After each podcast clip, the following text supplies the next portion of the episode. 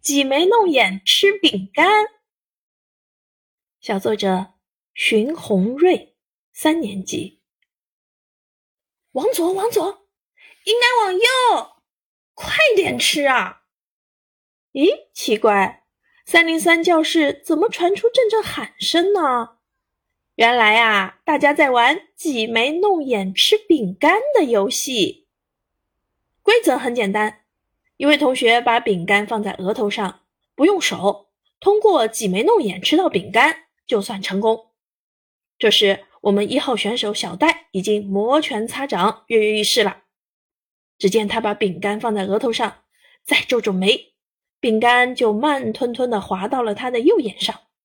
此刻的他变成了一个独眼龙，大家边看边哈哈大笑。他没有受到大家的干扰，又把脸颊上的肉向上挤了挤，饼干调皮的坐着滑滑梯，到了小戴的鼻子右边。他再努努嘴，想让饼干下来，并伸出舌头想去接饼干。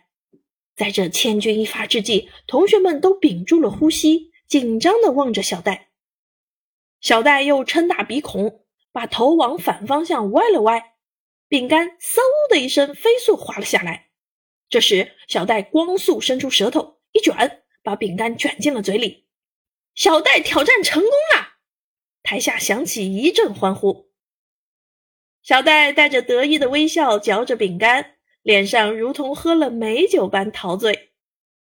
这次的挤眉弄眼吃饼干游戏，我们玩的。可真高兴！